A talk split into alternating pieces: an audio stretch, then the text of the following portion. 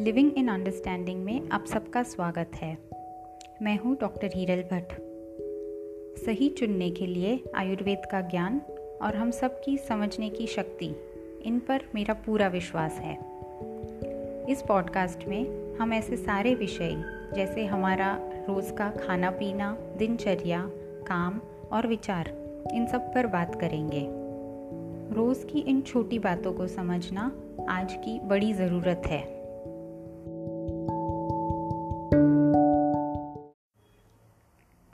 इस एपिसोड में मैं बात करूँगी एक ऐसे खाद्य पदार्थ की, जो बहुत ही कॉमन है, साथ ही बहुत ही हानिकारक।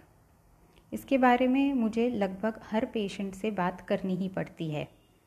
वो है मैदा या रिफाइंड व्हीट फ्लार क्या आप उन लोगों में से हैं, जिन्हें सुबह की चाय के साथ खारी या टोस्ट की आदत है? क्या आप अक्सर शाम को चाय के साथ बिस्किट लेते हैं? अगर हाँ तो आगे ध्यान से सुने।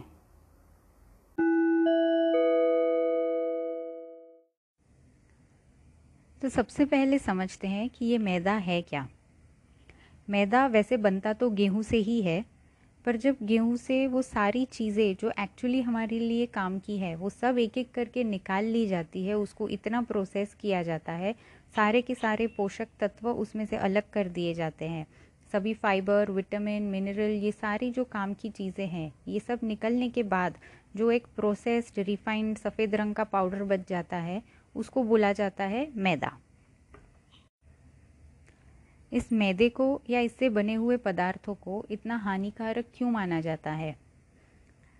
जैसा कि हमने देखा, ये पोषक तत्वों से बिल्कुल खाली है, इसमें ऐसी कोई भी चीज़ नहीं है जो बॉडी के लिए कुछ काम की हो।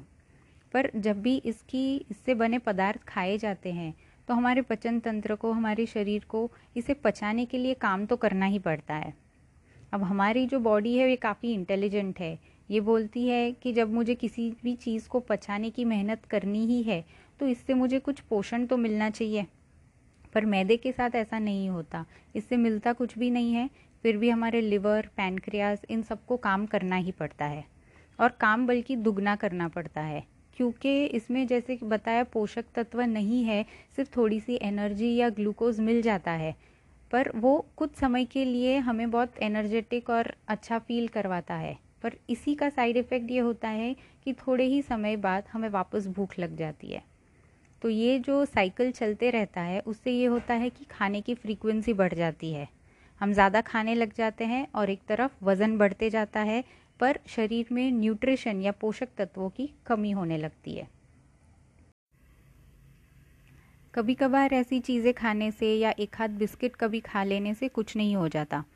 पर जब ऐसी चीज़ें या ऐसे पदार्थ नियमित रूप से खाए जाते हैं तो इसका असर दिखता ज़रूर है। जैसे अगर रोज़ ही कोई बिस्किट या टोस्ट खाता है तो उसका कुछ अंश तो जो पचा, नहीं पचा, ये जो भी अंश है, ये खून में जाने ही वाला है। और ये सबसे बड़ी शुरुआत जो करता है, जिसे हम आज हाई कोलेस्ट्रॉल कहते हैं या एलडीएल या बैड फैट जो कहते हैं रक्त में, ये बढ़ता है। उसका सबसे मुख्य कारण मैदे के पदार्थ है। थोड़ा सा सब्जियों में तड़का लगाने में घी या तेल ले लेने से इतना नुकसान नहीं होगा जितना रोज़ का मैदा खाने से होता है।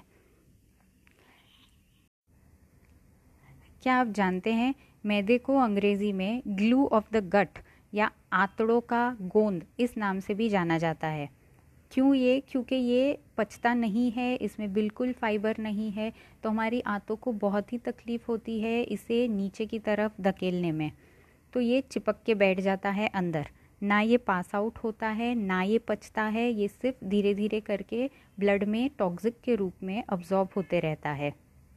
यही चीज़ जैसे आते बहुत बड़ी पाइप है। इसी टाइप का अगर आप समझने की कोशिश करेंगे तो जो हमारे ब्लड वेसल्स है, जिसमें से हमारा खून बहता है, ये बहुत ही पतले पाइप्स होते हैं। एक तरीके के पाइप ही है। तो जब इस टाइप का पदार्थ इसमें नियमित रूप से आता है तो जैसे वो आंतों में चिपक सकता है, वैसे ही वो इन ब्लड वेसल्स में भी चिपक जाता है। अंदर से जैसे ही उसकी परतें बनने लगती है तो जो पैसेज है ब्लड को फ्लो होने की जो जगह है, ये अपने आप कम होते जाती है और यही कारण है एक तरीके से हाई ब्लड प्रेशर होने का। ये बात हुई बड़ों की। अब बच्चों में इसका असर देखें तो वो और ख़तरनाक है। दिन भर में कई बार बिस्किट या बार बार केक पेस्ट्री ये खाने वाले जो बच्चे होते हैं, इनको आप यदि देखेंगे तो सबसे पहले इनके दांत आपको बहुत ही ख़राब दिखेंगे। चॉकलेट तो खाते ही हैं, पर उससे ज़्यादा ये मैदे के जो प्रोडक्ट्स हैं, ये बहुत ही ज़्यादा दांतों को सड़ा देते हैं। दूसरा जो पोषक तत्वों की बात होती है तो इनका तो अब शरीर बन रहा है। इसी समय अगर ऐसे पदार्थ वो ज़्यादा खाते हैं तो एक बाजू उनकी भूख खराब होने वाली है, उनके शरीर को सिस्टम को ज़्यादा काम करना पड़ेगा, उनकी आंतें खराब होगी, और जो सबसे मेन उनको इस समय पोषक तत्व मिलने चाहिए, वो इससे बिल्कुल नहीं मिलेंगे। इससे जो शुगर अप एंड डाउन होता है मतलब तुरंत से बहुत हाइपर हो जाते हैं बच्चे, फिर तुरंत से बहुत डाउन होते हैं, चिड़चिड़े हो जाते हैं।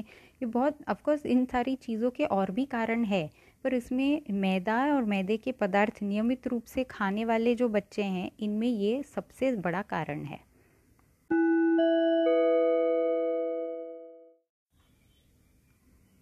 आमतौर पर डॉक्टर्स आपको मैदे से नुकसान के बारे में बताते ही नहीं है। बीपी या डायबिटीज़ की ज़िंदगी भर लेने की दवाइयाँ ज़रूर लिख दी जाती है, पर उसका ये जो कारण है, जो आप हर रोज़ सेवन कर रहे हैं, इस पर कोई बात नहीं होती है। सबसे दुख की बात तो ये है कि हमारे यहाँ हॉस्पिटल में एडमिट पेशेंट को भी पाँव और बिस्किट खिलाया जाता है। ज़ाहिर सी बात है, डॉक्टर्स मैदे को उस नज़र से देखते ही नहीं है, जैसे उसे देखा जाना चाहिए। और क्योंकि वो नहीं देखते तो आपको भी नहीं बताते हैं।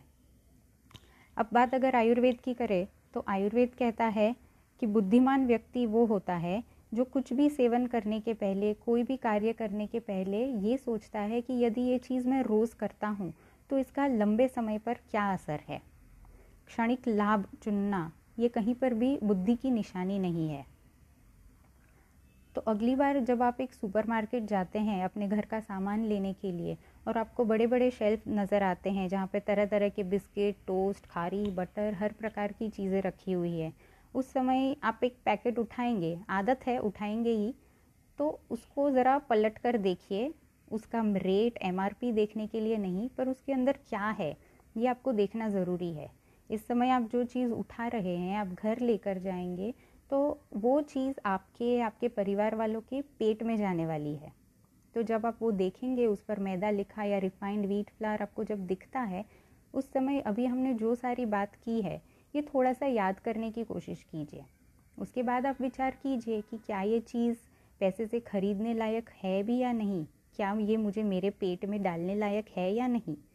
फिर आप सोचिए कि आपको वो आपके बास्केट में लेनी है या फिर शेल्फ पर वापस रखना है।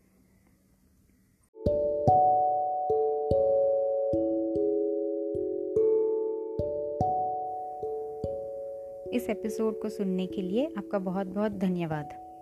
ये मेरी कोशिश है कि आप कुछ भी करने के पहले ज़रा ठहरिए, देखें, समझें और फिर चुनें। यदि इससे आपका कुछ भी फ़ायदा हुआ हो तो हमें सब्सक्राइब रेट रिव्यू ज़रूर करें और अपने प्रियजनों से इसे शेयर भी करें। अगली बार फिर मिलेंगे ऐसे ही अलग टॉपिक के साथ। तब तक के लिए goodbye and take care